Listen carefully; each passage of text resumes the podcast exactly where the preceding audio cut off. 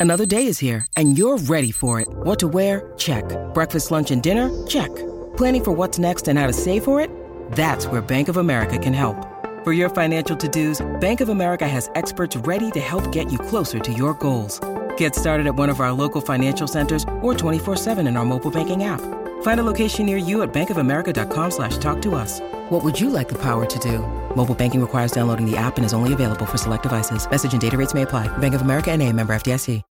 When you need mealtime inspiration, it's worth shopping Kroger, where you'll find over 30,000 mouthwatering choices that excite your inner foodie. And no matter what tasty choice you make, you'll enjoy our everyday low prices, plus extra ways to save, like digital coupons worth over $600 each week. You can also save up to $1 off per gallon at the pump with fuel points. More savings and more inspiring flavors make shopping Kroger worth it every time. Kroger, fresh for everyone. Fuel restrictions apply. Welcome to the New Books Network. Hello, and thank you for joining me for the 110th episode of my podcast, Dan Hill's EQ Spotlight. The series appears here on the New Books Network, which has as its motto, sharing knowledge so people can thrive. Today's topic is Dare to be Remembered. I'm joined by Greg Hoffman, the author of Emotion by Design Creative Leadership Lessons from a Life at Nike. The publisher is the Hachette Book Group.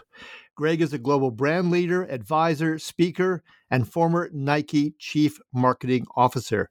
He's now also the founder and principal of the brand advisory group Modern Arena. He's a branding instructor at the University of Oregon's Lundquist College of Business, as well as a member of the Board of Trustees at the Minneapolis College of Art and Design, commonly known as MCAD. Greg, welcome to the show. Thanks, Dan. It's a pleasure to be here. Looking forward to the conversation. Absolutely. So, uh, start us out. A brief overview of the book, if you don't mind.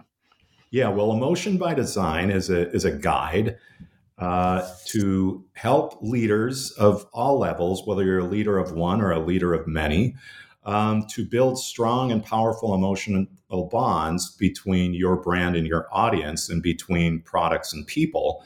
And I illustrate that through my journey from uh, Nike design intern to Nike chief marketing officer over 27 years. And just maybe one last point is that when I say creative leadership lessons, you don't need to have the word creative or design or innovation in your job title, uh, because I believe everybody has an opportunity to participate in the creative problem solving process.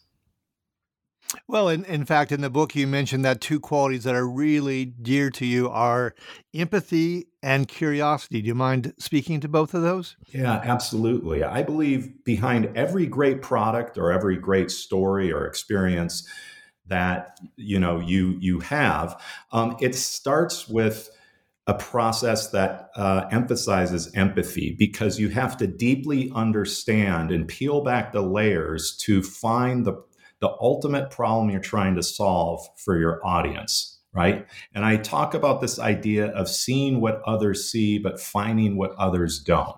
Because oftentimes we're just looking at what's on the surface, the, an observation or assumption. And so the role of empathy in the creative process is to find a deeper truth that you can reveal through the world uh, through a product or a story. And then Curiosity, of course, um, is related to that. And that's about finding points of inspiration outside of your um, what's in front of you and bringing that back into your process and applying it uh, to your process. And that's why one of the examples I use is probably Nike's most revolutionary uh, innovation is Nike Air. And that actually came from an engineer that worked for NASA and was was working on uh, astronaut helmets and came to Nike with a concept that led to creating the airbags that obviously are prevalent today in footwear cushioning. So empathy and curiosity to me are the springboards, if you will, that ultimately lead to the best innovations um, that are the most meaningful and helpful to people.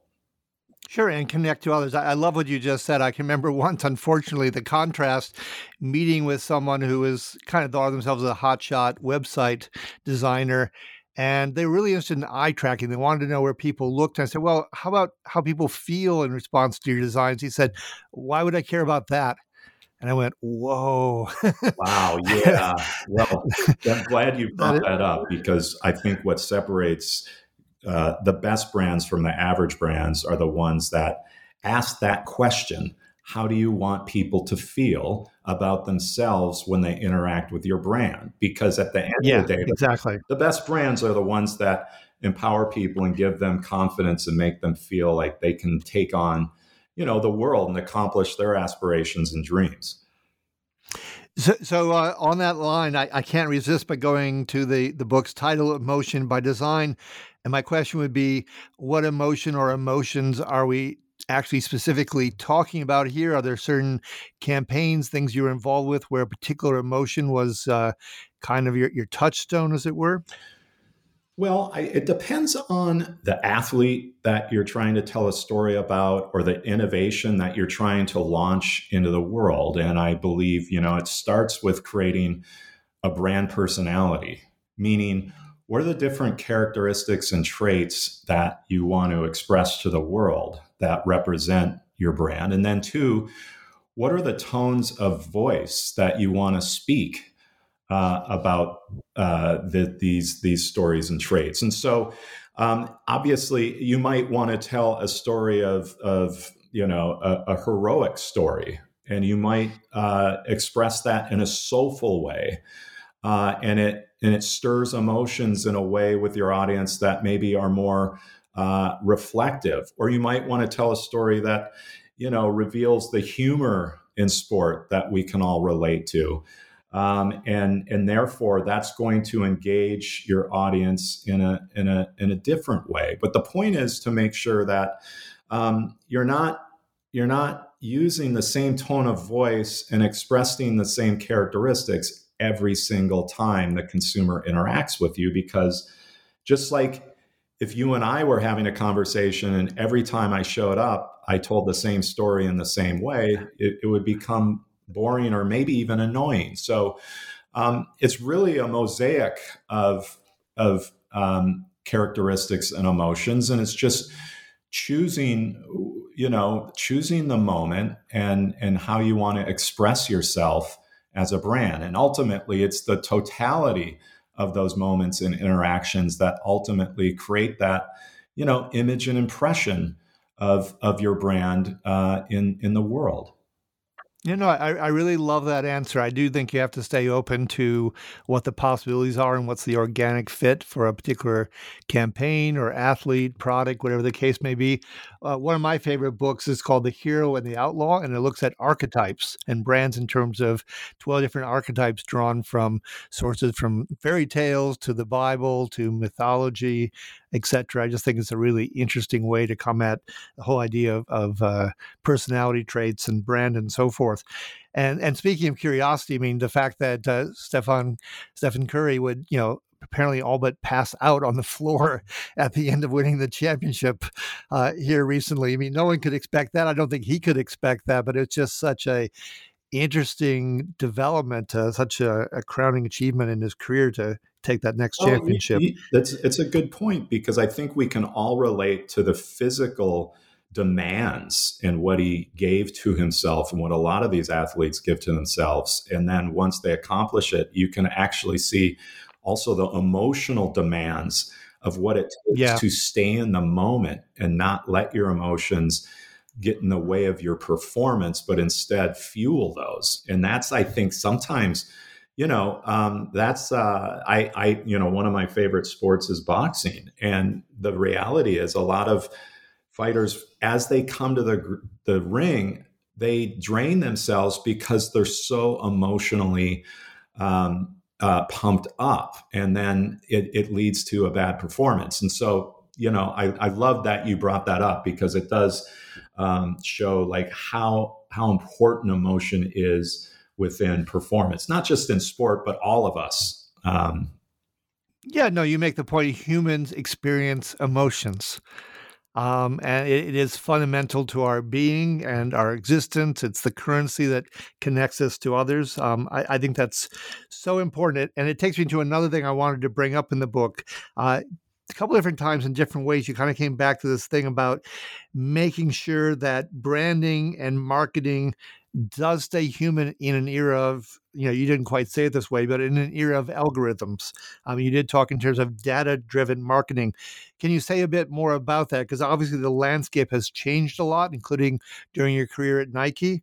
So you know what does it look like now? What are the challenges to, to overcome? How to keep it human? That, that's right. Well I, I do believe we're in this age of of automation when it comes to our relationship with with brands. And look, there's a lot of good that's come out of all this data and and machine learning and new capabilities and platforms because we can know our audience in a deeper and more personal way than ever before and therefore we can serve them better faster uh, and on their terms because at the end of the day to me um, our our customer is in charge as they should be now, with that said, although I think technology has given us more, I also think it's given us less in terms of you know creativity and innovation and some of the things that are human driven by those human characteristics that quite frankly there are not algorithms for right? There's no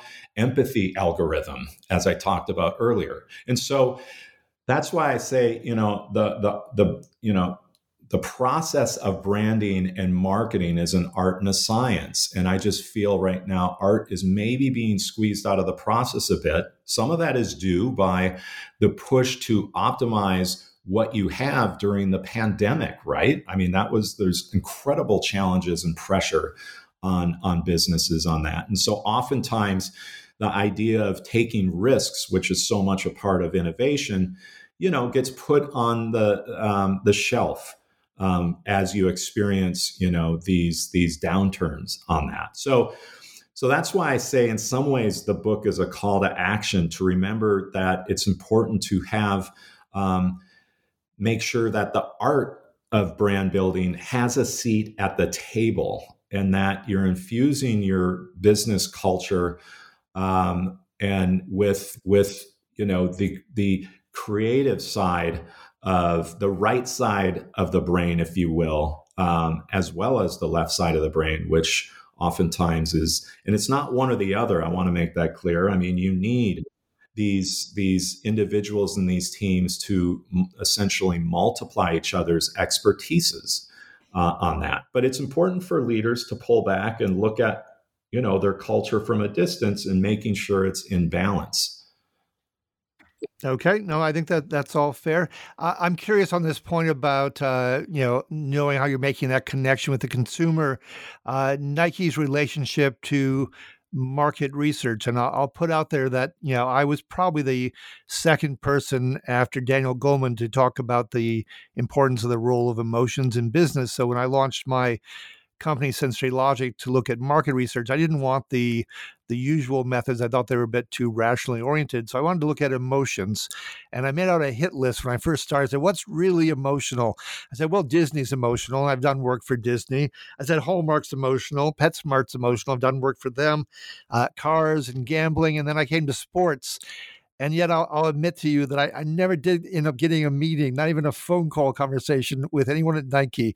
Never could break through. I, I'm curious as to how Nike approached and understood market research and the ways you you handled it. Sure. Well, certainly during the the first good quarter of my career, you know, so much of what we created was was built by instinct right and that that that's kind of just the spirit of the times you know when the brand is so hot and um, uh, the, the the swoosh brand mark becomes this you know symbol of of human potential and excellence within sport. And so you're riding this wave. And i think the second half of my career was was again this this rise of understanding consumer science and and consumer behavior.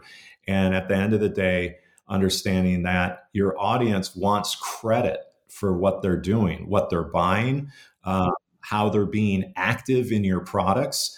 Um, they want to be connected to a bigger community of like minded athletes. And the only way you can achieve this is if you're leaning in to, to the data science on that. And, you know, you have to make sure that you're building the loyalty of, and trust.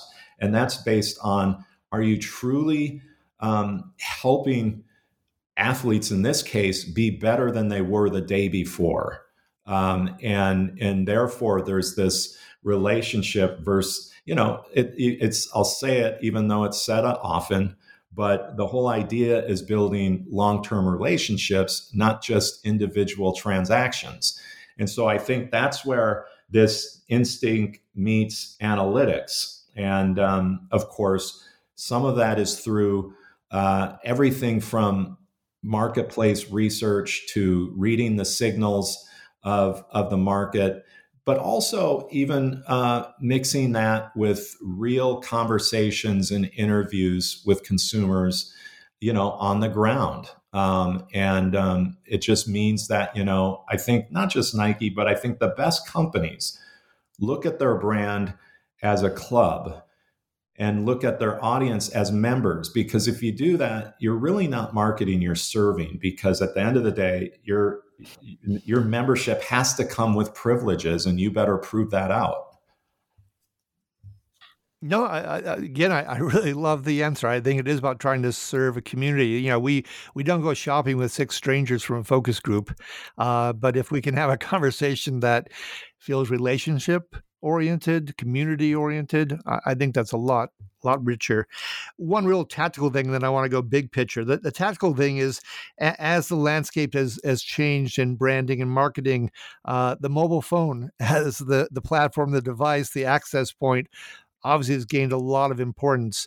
What are the, the challenges, the opportunities? How, how did you face dealing with you know the mobile phone being so front and center in the universe? Yeah, it's a it's a great question. And I would I would almost illustrate it this way: is is pre smartphone certainly. Um, you know, oftentimes traditionally advertising uh, in even into the 90s and early 2000s was was a brand broadcasting their messages at their audience right it was one way um, and where it evolved is this this two way conversation. And I think the advent of social media and the smartphone allowed um, your customers and your consumers to play a much greater role in having this level playing field uh, with with a brand. And so a brand's job in some ways is to start a conversation, is to be the catalyst but at the end of the day, it has to involve its audience, and of course, um, having you know that that kind of platform in the palm of your hand, where your point of view and opinion can matter and have great influence, and and so that had a a, a, a radical effect on the way brands communicate. Now with that said, um, oftentimes a lot of the content and and storytelling that that brands create is somewhat disposable because of the amount they're creating um, and the the cadence, this accelerated cadence of how often they're they're posting on, on social media. And so I always emphasize that just because we've we've evolved in the way we um, engage and connect with consumers in terms of telling telling our stories that it is ultimately important to understand that no matter how small an interaction is or uh, a piece of communication is um, it still has to represent your brand story. And so that's why i, I kind of cringe sometimes when i hear, hear the word content or content distribution. Because at the end of the day what you're doing is you should be telling a story that you want to share. There's a words matter, and I think it certainly matters in culture on that, if that makes sense. No, no, and and how you frame it, and keeping that storyline, you know, cohesive and and yet growing. Um, you know, but it, it does strike me when you speak about accelerated cadence. I mean, you go from the 30 second TV spot to, you know, the video online through the phone might be 15 seconds, it might be 10 seconds, it might just be an image. Uh, it, there's a lot of radical compression going on. That's right, and and you have to keep going back to those fundamental questions. Does does this does this story, even if it's just a line of copy or a product description, does this represent our brand values? Does it represent? Is it expressed in our tone of voice, right? And is it at the end of the day helpful? and meaningful to your customer's life. And I think sometimes we're moving so fast that we don't stop to ask those questions. Yeah, no, I, I really like where you're going with this because I, I, do think that values is so central. I spent some time recently when I was in uh, Cincinnati to give a speech up at the Cincinnati D- Design Program, and uh, I was talking to one of the professors there. He said, "You know, it's so interesting. Our we're learning more from those students than they might be learning from us. And one of the things we're learning is this is a very activist generation." And for them, values are absolutely front and center, and they have to be discussed and, and negotiated and, and you know understood and appreciated and respected. So I, I kind of want to move there in the last several minutes of our, of our interview. One is, of course, uh, the whole notion of working with celebrity athletes can be tricky because their careers can have uh, great moments. They can also have uh, the risk of, of scandals or down moments. Um, so right now, just to take something right out of the news, we have this Saudi Arabia backed golf, you know, tour LIV. If you were still at Nike, how do you think Nike would be be looking at this and trying to evaluate how it deals with the the whole disruptions going on in the golf universe? Yeah, I, I think it goes back to you know what what is your mission as a brand? In the case of Nikes, it's to you know create innovation and inspiration for every athlete in the world from professional athletes to everyday athletes like you and I. And you, as a whether you're in marketing or any particular department or division, you know, when you walk through the door, that's what your focus is, and you can't be distracted by um, the the news of the day. And so, part of my role always was to to make sure that you know we we came back to our our purpose and our promise to to the consumer right and um, anytime we veered from that and maybe we're trying to create a commentary that was based on you know a, a, a, spec- a specific new, news moment. Um, if you think about it then you're just drifting away from your primary role, which is to um, reveal why a particular innovation um, will give you superior performance, or um, you know why is what what are the um, unique backstories and journeys that these these athletes um, are on that would would you would find inspirational. Here and dan i'll say this you know at the end of the day what what do what does the audience your customer get out of a story about a rival golf league? It's entertaining. It might be interesting but in terms of its impact on their own life and their ability to be a better athlete or a golfer or a person um, that's what i always ask myself you know, at the end of the day, um, my role is to improve. You know, certainly while I was at the the the swoosh was to improve an athlete's life, and so I'm not saying that you have to be under a rock and and uh, out of touch with you know the biggest newsworthy moments of the day. But at the end of the day, um, I think your job is is is much much uh, bigger than that. Um, no, I, I have uh, no argument with what you said. I just know that uh, as I read Sally Jenkins and other people commenting on Greg Norman and Phil Mickelson trying to handle the, the the interview questions, um, you know, it, it's there's been some uncomfortable moments there. Let's just let's just yeah, leave it at that. And, and, and time will time will tell. It's hard to predict um, how that how this will all shake out. Um, and, yeah. Um, but let's go. Let's go to your backstory because I think it's an interesting one. I mean, uh, obviously, a lot of the great athletes are African Americans. You're of, you know, mixed race, growing up in Minnesota, which is where I'm based, and not exactly famous, despite Prince, for uh, uh, championing Black culture.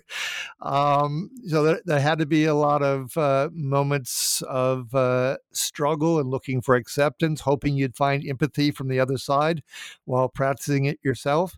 I'd be curious, whatever on a personal level you'd like to say about how that informed your journey as you were aiming for, uh, frankly, what proved to be very much superior performance in your career. Yeah, well, well, thanks for that question. And yes, certainly growing up uh, in in Minnesota in the '70s and, and '80s, if you will, and being really the only person of color in the room, whether it was at school and as an adoptee, right? Growing up in a white yeah. family. And so um, I was always in search of, of, you know, just trying to fill in the, the um, gaps, if you will, in terms of, of my identity and finding pride in who I was. And of course, I looked at the Black athletes of the time. That gave me that inspiration. And oftentimes, the adversity I experienced from a you know a racism standpoint um, oftentimes drove me to my two passions, you know, and escaping into my art, drawing every day, and sport because sport's the ultimate level playing field. Um, when you're when you're on that field, everybody's equal, right? And so I found my way into these two twin passions, and then of course I see this brand Nike when I'm a teenager putting African Americans in their advertising, which was unheard of at the time in the the mid 80s and into the late 80s. And so um, it, it's just you know this this idea that I then went to work for this brand where I was able to combine my two passions of art and and sport, um, and then ultimately take those experiences I had growing up and um, was allowed to show up in in the room, if you will, uh, of business and evaluate work um, by drawing on that personal experience. And I think you know Nike's always been this brand that's taken a stand on some of the most important social issues of our time. And um, certainly, I was able to be a part of that as it relates to driving racial equality and using the platform of sport, right? Um, and the athlete's voice um, to try to create uh, positive change in the world through that. So um, I'm very, uh, you know, uh, honored to have have uh, been on that journey.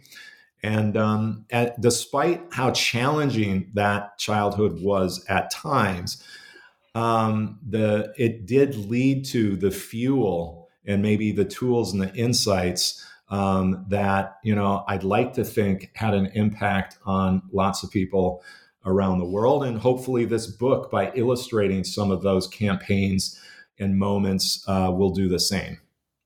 Sure. Well, I think this is some of the richest emotional pageant. Ultimately, you know, this this uh, struggle to create community, to look for justice and fairness, and how we treat others.